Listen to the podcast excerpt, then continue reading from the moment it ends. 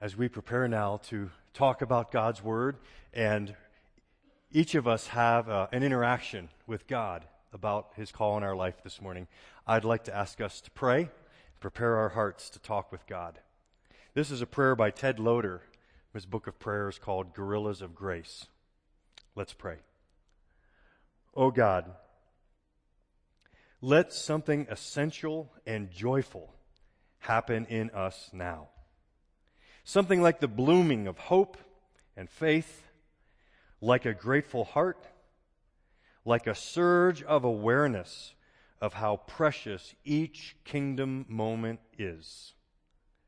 That now, not next time, now is the occasion to take off our shoes and to see the bush on fire, to lead and whirl with neighbor, to gulp the air as sweet wine until we've drunk enough to dare to speak the tender word. Thank you. We love you. You're beautiful. Let's live forever beginning now. And we are fools for Christ's sake. Amen. We begin this message with a quote from Sinclair Lewis. It goes like this. Oop, that's a quote from Paul. That's a quote from Paul. Sinclair Lewis. Do we have it? There we go. I think perhaps we want a more conscious life.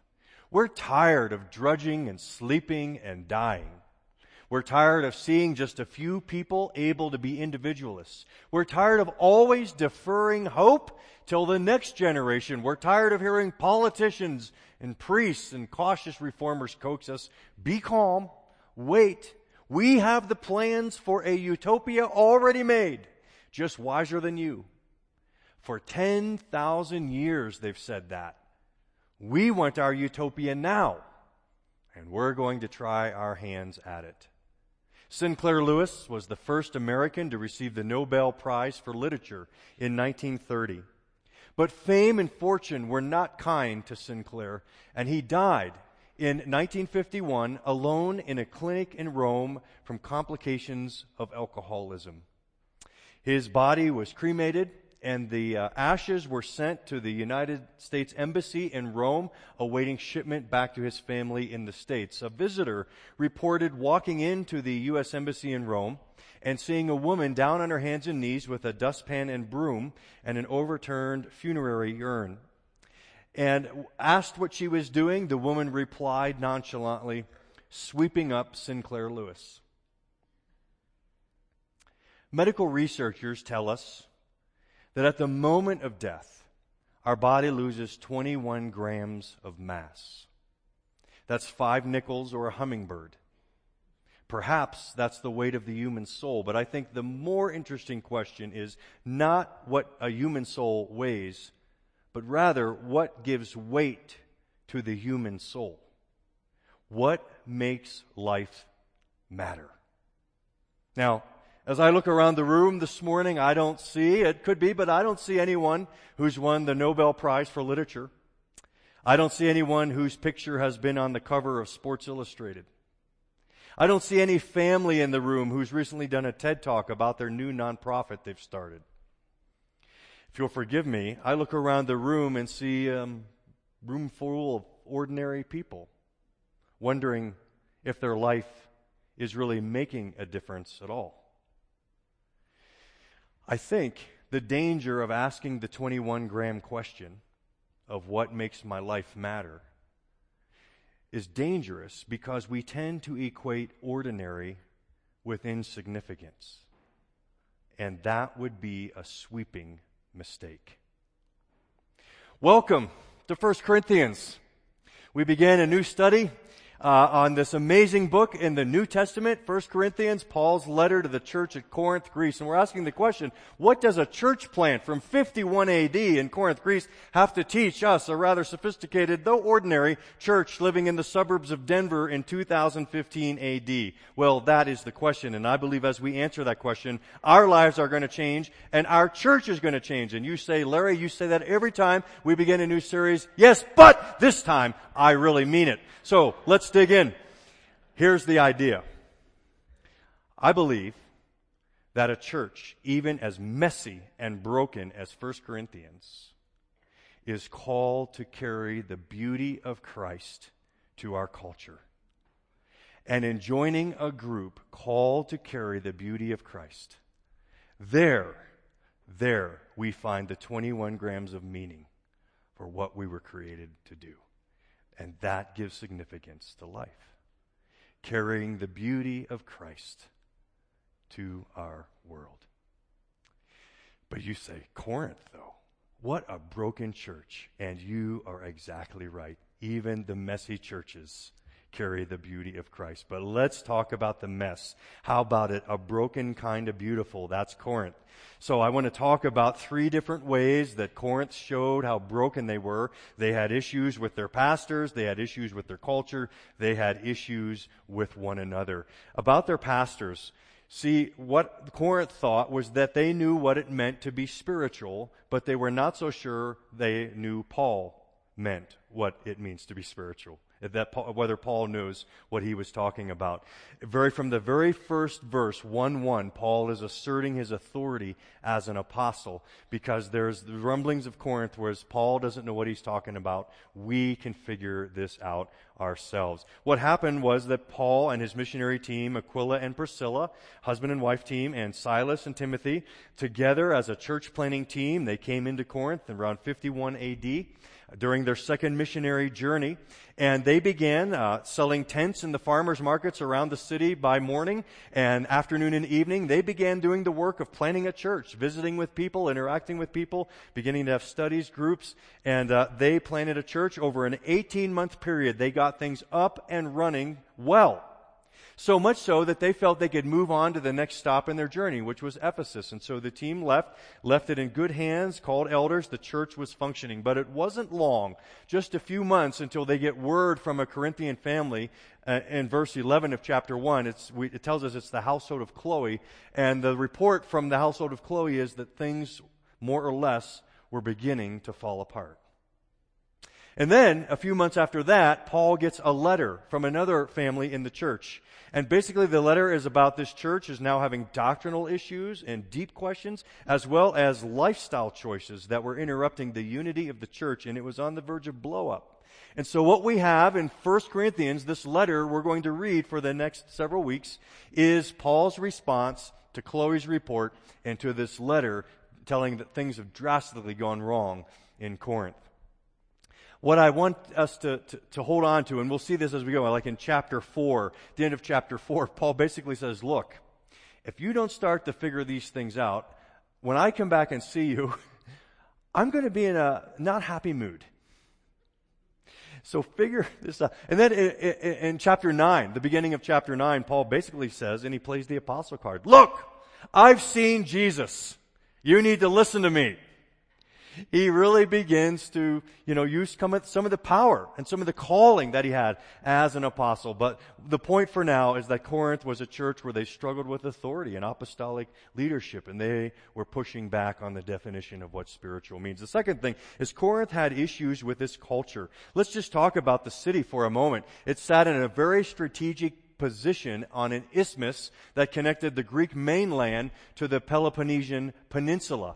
You can see where Corinth sits. Now, there was a, and today there's a canal there, but there was a paved road that cut from the Gulf of Corinth into the Saronic Gulf, and uh, if you had to sail around the rest of the, the, the Greek peninsula there, you, it, would, it would be six days of travel to get over to Italy and the deeper Mediterranean. So pe- ships would come into Corinth. They had this paved road and the latest transportation technology where they could actually unload the cargo and in some cases even the ship, put them on wheels and wagons and roll them four miles into the Saronic Gulf. And that would save Lots of money. That would save, you know, worth the trip to save six days of travel to come and do in a few hours uh, there at Corinth. So the, the main industries of Corinth were transportation and hospitality, and it was a very wealthy city. Oh, and one other thing about Corinth, it became in the, the, the the zenith of the Roman Empire, one of the main areas where high level politicians and Roman officers in the military would retire.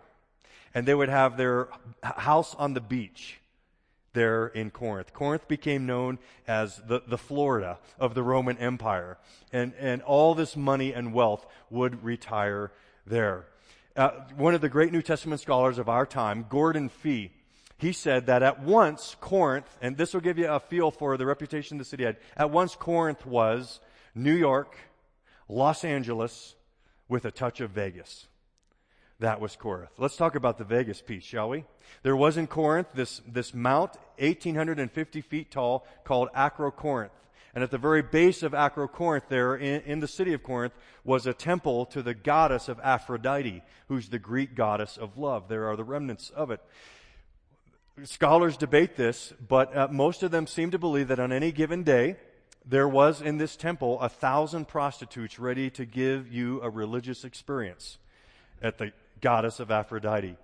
Uh, there was also temples there um, to Poseidon and, also Isis, the seafarers' goddesses, and there's also a temple to Asclepius, who was the Greek god of healing. And get this, there was the, at this temple the largest spa in the ancient world, and the Greek god of healing. So, if anything was true in Rome, it was that everything was true in Rome pluralism. The only thing that was wrong in Rome was to say anything against Caesar and that any other religion was the only right religion. All goddesses and all worship was welcome. But speaking of entertainment, the other interesting thing about Corinth is that every other year they had the biennial Isthmus Games, which were second only in stature in athletics to the uh, Olympics in Athens.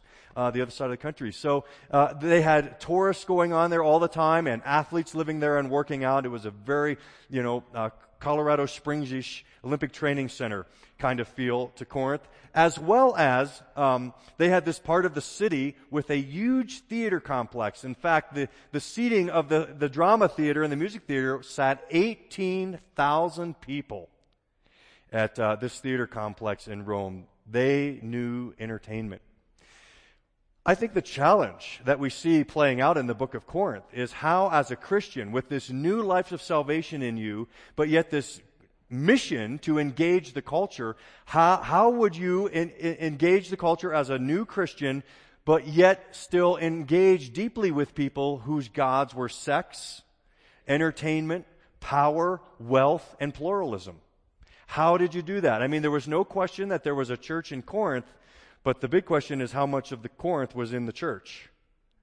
That was what they were wrestling with. So they had issues with their pastors, they had issues with their culture, and lastly, they had issues with one another. I mean, you read Corinth, and it's just amazing some of the things that are going on in a church. I mean, the first three chapters are all of, that everybody had their pet pastor and their domesticated doctrine. Uh, I like Nick. He's my pastor. I like Danielle. She's my pastor. I like Matt Chandler. He's my pastor. I like Tim Keller. He's my pastor. You know, everyone had their pastor pet. And their pastor pet was a better preacher than your pastor pet. And that determined a lot of the way they engaged church was by who their pastor pet was. They also had issues in chapter 5 where a man, a professing Christian, a member of the church, was sleeping with his stepmother. Mm, Mm. Paul, that's going to be a great Sunday when we preach that chapter, chapter 5. But Paul, you know, he just comes right out and says it. He says, look, what is happening in this church? Even the pagans are revolted by it. Chapter 6, uh, it seems that some in the church were sleeping with prostitutes. Chapter 7, some in the church were saying the only way to handle your sexuality is to be celibate. Chapter 8, there's this whole discussion about can we buy from the farmer's market meat that's been offered in the other temples around the city. Chapter 9 and 10, the role of women in the church. The, the 10, the, the, the, and 11, the communion. The, there seems there was cliques where the rich were keeping to their side of the house and the poor were keeping to their side of the house. And even at the Lord's Supper, they didn't come together. And then in chapters 12 through 14, all this stuff about the use of the spiritual gifts in a public worship sermon. People were competing and being rude and self, only interested in self-expression. And they were trying to say, I've got more God with my gift than you've got with your gift. And then you get to chapter 15 and they're just wondering about the resurrection and how this is all going to end. Whew. It was a messy church. They had issues. A lot going on. I just want to step out of that for a minute. And as you look at the book in a whole and where we're going the next few weeks, Paul handles this in two very interesting ways, which is always, I think, good counsel for us as problems will come to Waterstone. The first thing Paul does is he writes in this letter and he gives them sound teaching, good doctrine. This is the apostles' teaching. You know, the 21 grams of weight that every church needs is the apostles' teaching. The main question to measure whether your church is healthy is how much Bible is in the church. Jesus rules his church through the Word. How much Bible do you have in this church? That's the question. But uh, for Paul, there's some doctrinal fix and there's right thinking leads to right behavior. But it's not just that. The other part of Corinthian is Paul's going for what's under that as well. He's going for the heart issue, the desire issue. Every human being has something that they feel gives their life meaning, something that's captured their imagination, something that gives hope to their heart.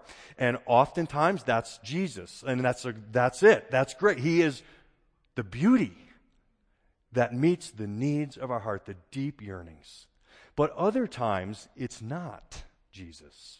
Other times, it's sometimes wrong things that we set our hearts on that we think we need. And get this, sometimes it's good things that aren't Jesus that we set our hearts and our desires on and we make them into ultimate things and want them to be God to us and answer the deep yearnings in our heart. Paul understands that much of this is about desires. It's just, James in the in the in the uh, Jerusalem church in James chapter four. The Jerusalem church was having their fights, and James finally says in exasperation, "Where do these fights and quarrels in the church come from?" And then he answers this question: They come from our desires that are not met, and therefore we murder and we covet.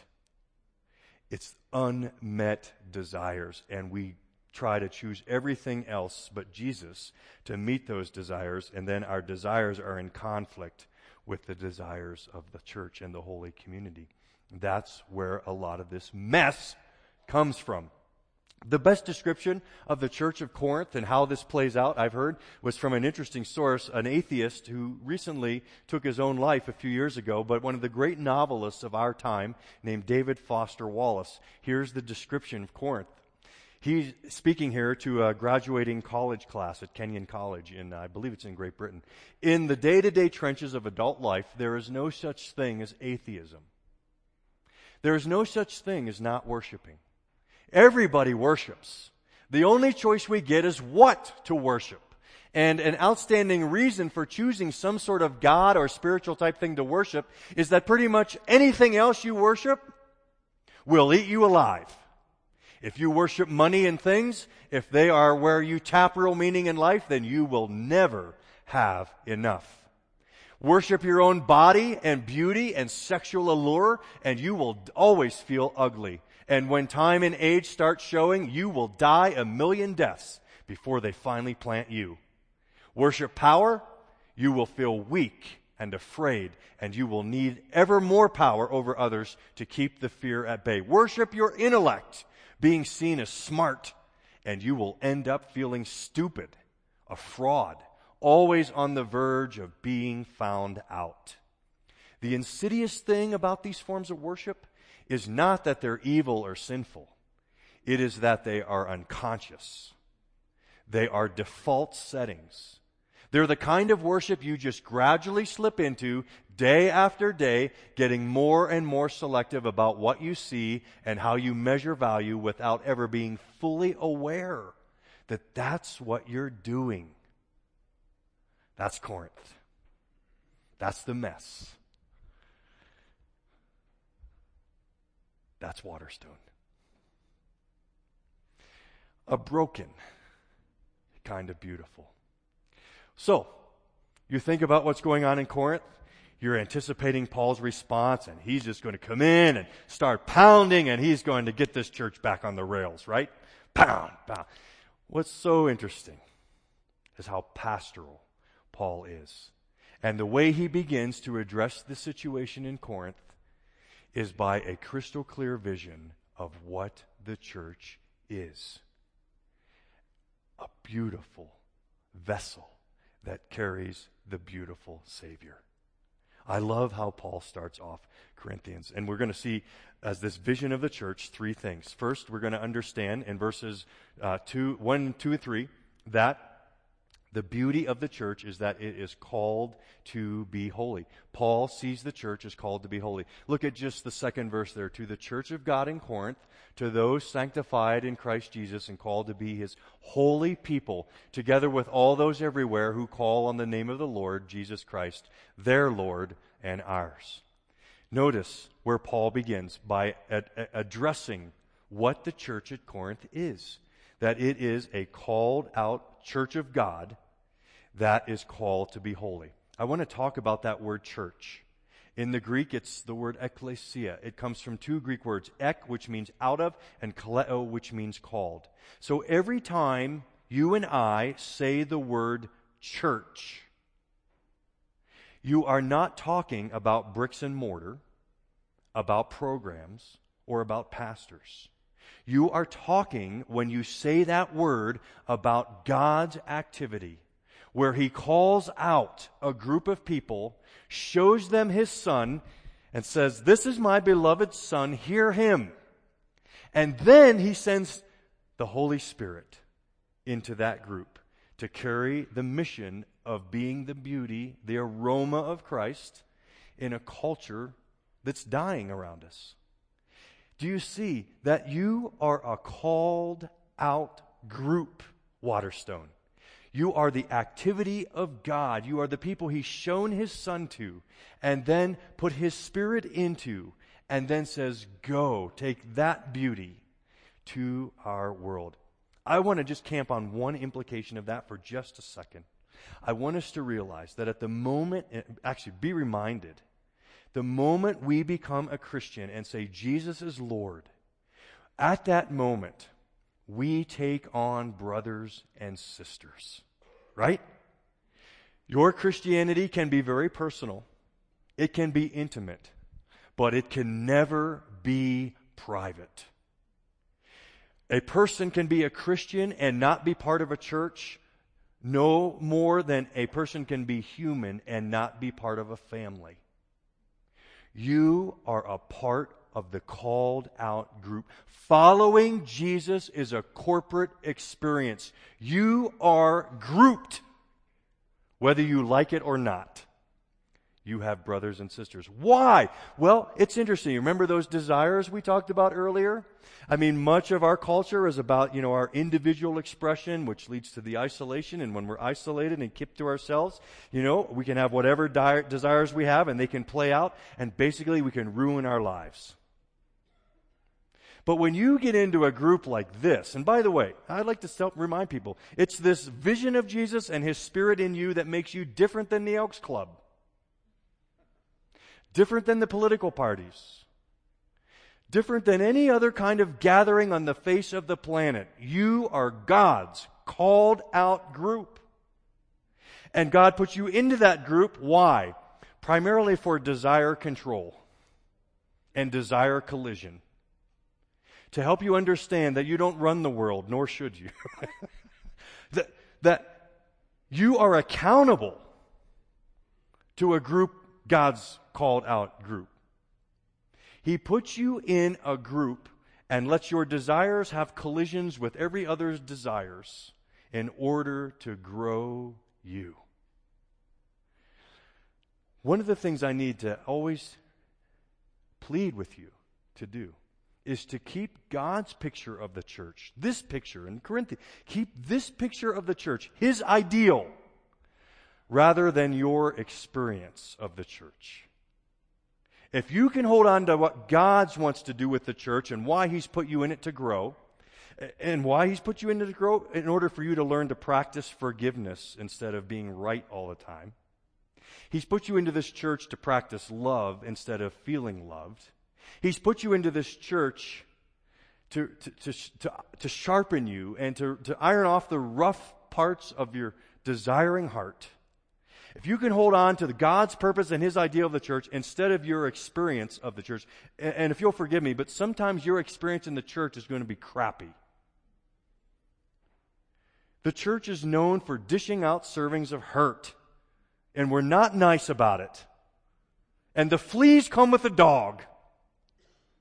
But if you hold on to the ideal and what God's trying to do, it will help you weather the storms of when the church breaks your heart and hurts you. Hold on to God's vision of the church as we see it played out here. So let me ask you this. Are you, are you committed to the church? Are you dating the church? Or have you married? You know, someone asked you, yeah, I, go to, I go to Waterstone. You know, it's that church over there on Bowles and Alkire. Oh, across from Tipsy's.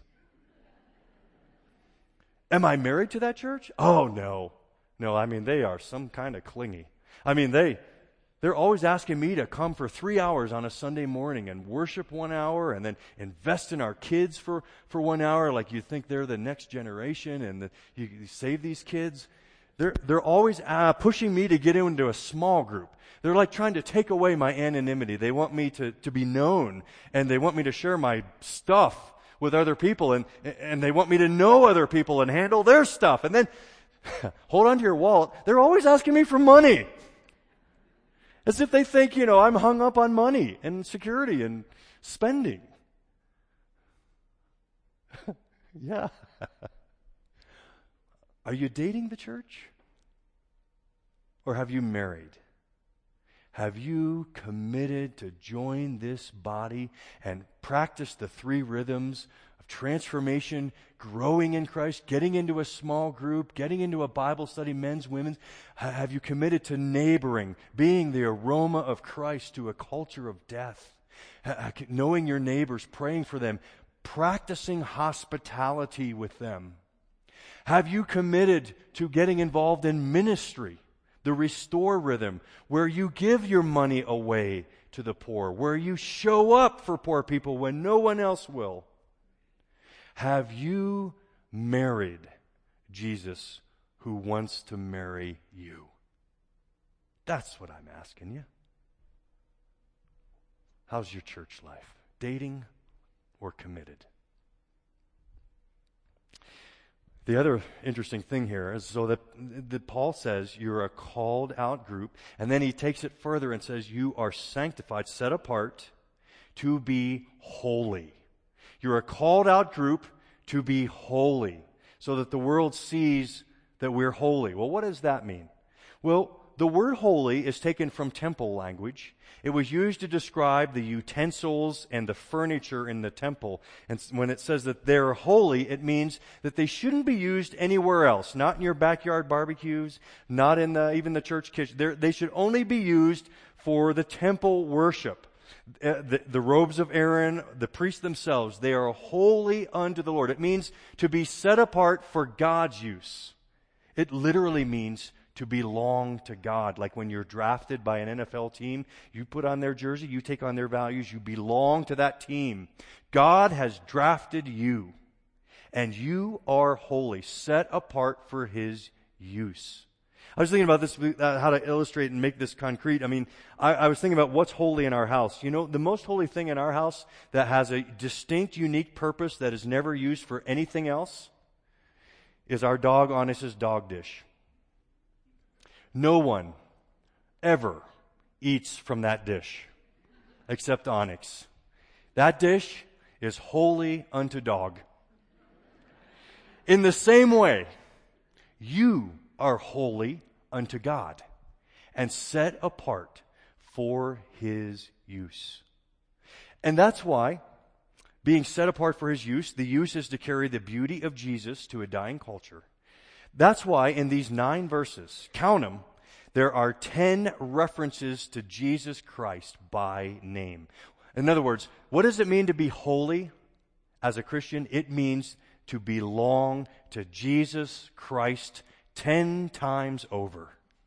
You belong to Jesus. You live His values. You're on His mission. You're in the march with the King.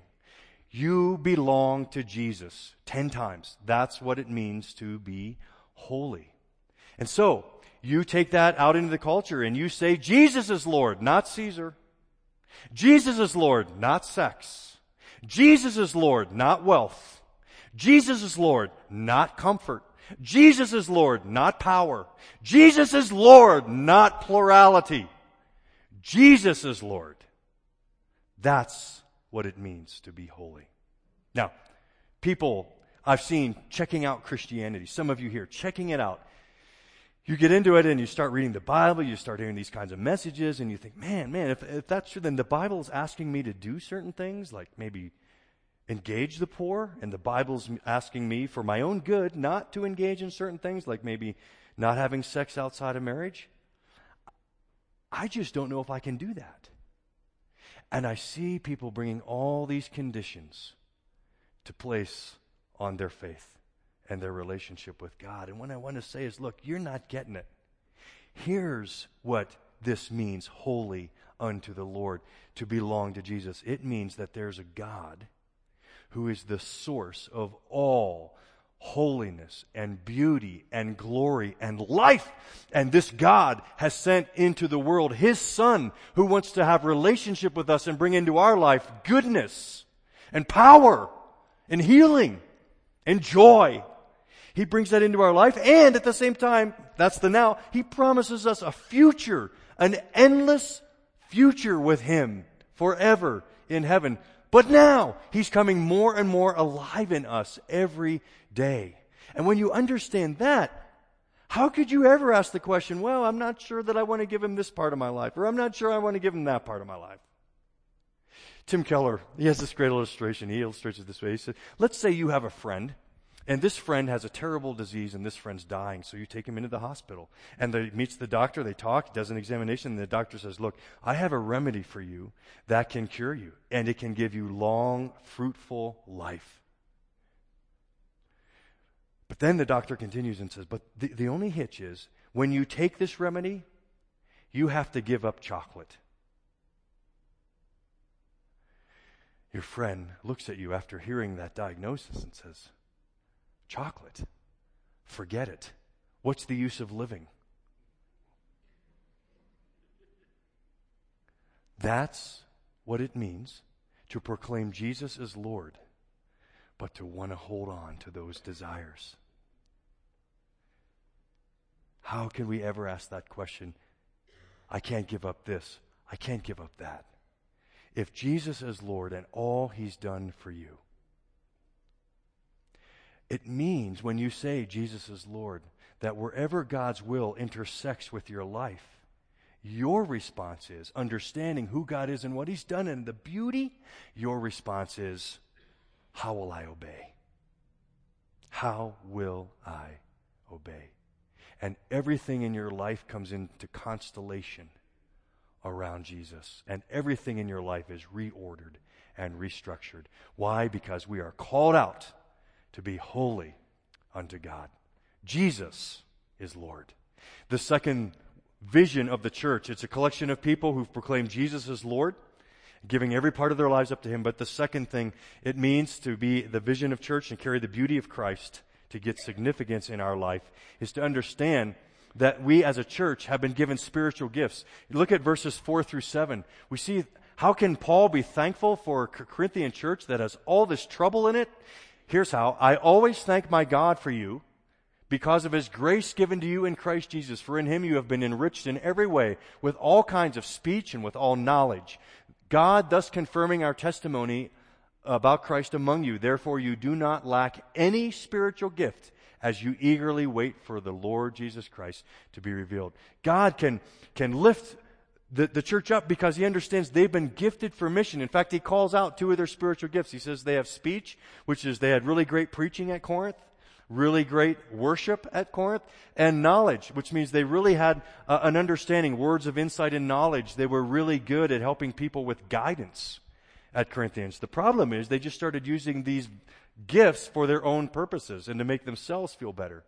But Paul is acknowledging and being thankful that this church has every spiritual gift it needs to do something glorious for Jesus.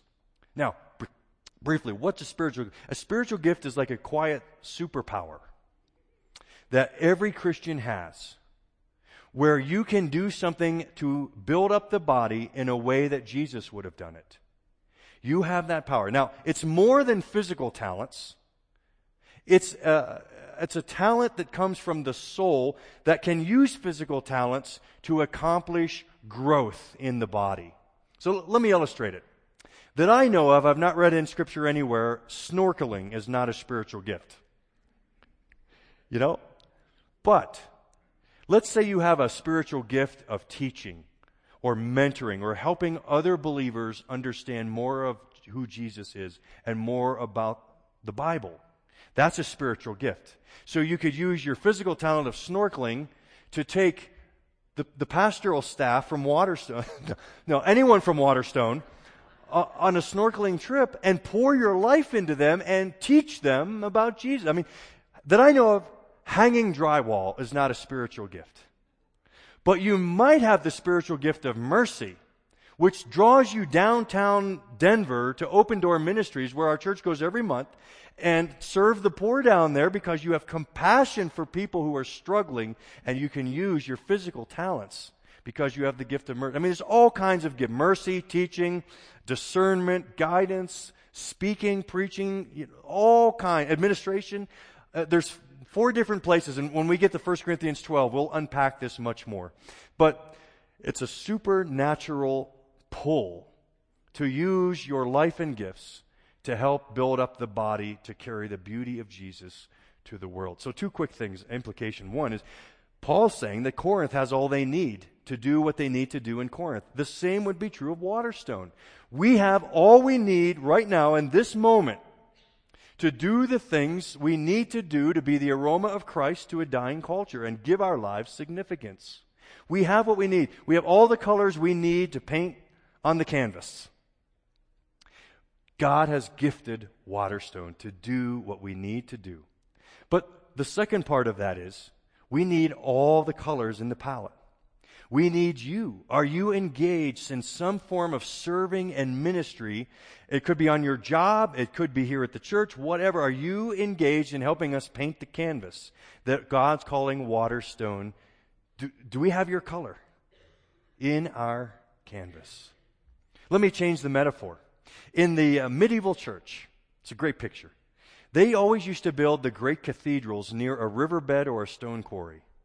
Why? Because what they literally did to do did to build these churches would, was form a human line from the riverbed to the church walls, and they would pass the stone one person to the next. Stone after stone after stone is how they would build these great cathedrals. We need you in line. We need you in our line. Have you engaged in some form of serving and ministry here where you're helping us build the walls to equip a church to take the beauty of Jesus to a dying culture? We need you. You ask, wow, Larry, I don't know about my spiritual gift, uh, and I don't know how to get involved. Can I just give you some very practical application here? This is what I like to tell people who ask me that. Just jump in. Do something. Get involved in something that you might even remotely be interested in, and you will gravitate toward your spiritual gifts. People will tell you, hey, you're pretty good at that. Or, you know, some, hey, maybe that's not your spiritual gift, you know. But get involved, and you will gravitate toward where you make the most impact. And can I make one further suggestion where we, the best way to get involved, the most volunteer driven part of Waterstone is our children's ministry. And by the way, Jesus said if you really want to understand the kingdom of God and figure out what heaven and life with Jesus, you know what Jesus would do? He'd sit a kid on his knee. Here's the kingdom.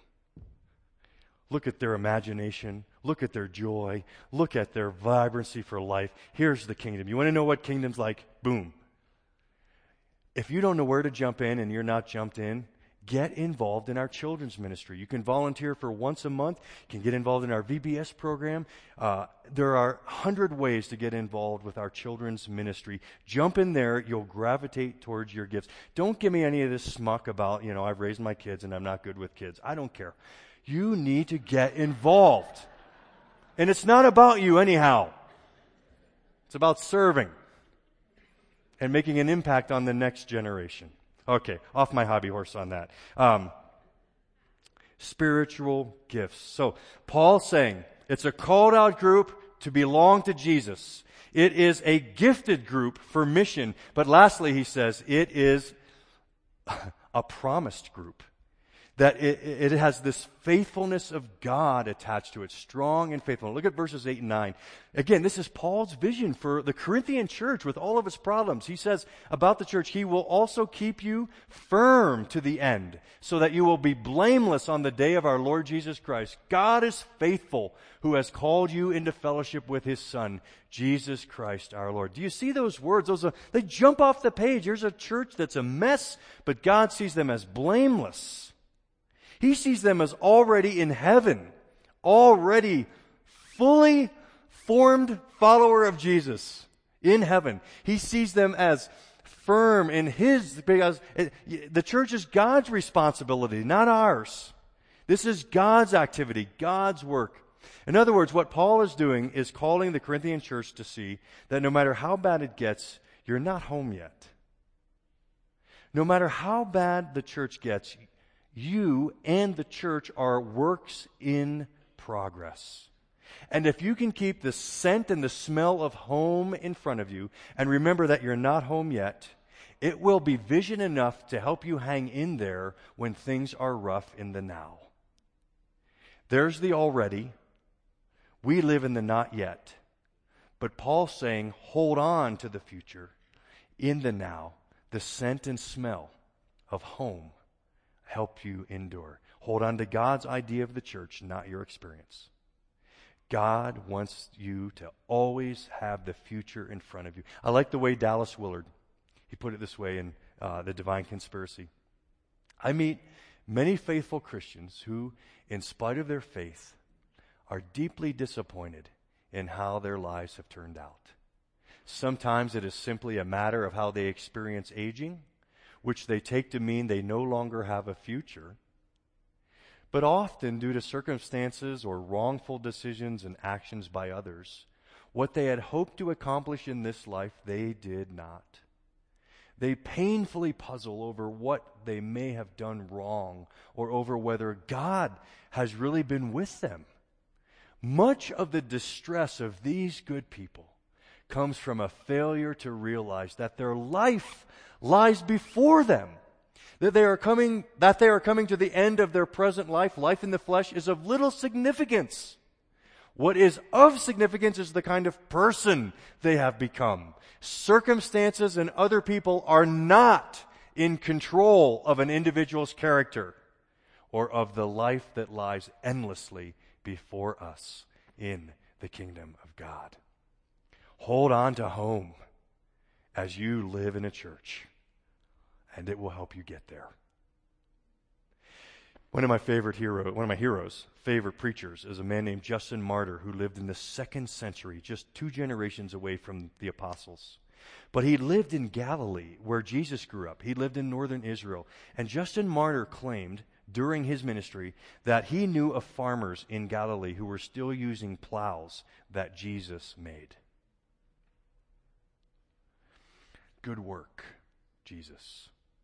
But I would submit to you that Jesus' best work is sitting right here.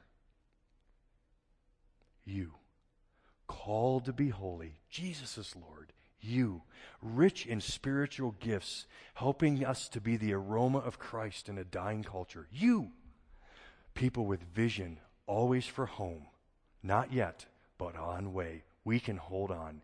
You are Jesus' best work. What do you, that's good, right? Is that good? that's good. That's good. So, as we close, we're going to end in a, in a different sort of way this morning. We're going to still sing a song in a moment, and then we have a couple of announcements at the end, very important aroma announcements. But right now, I want us to stand and practice an ancient church uh, tradition. I want you to stand and share the peace with one another. Say to one another, the peace of the Lord be with you. Say it back, and then say, in response to the message, and you look marvelous today. Let's do that together.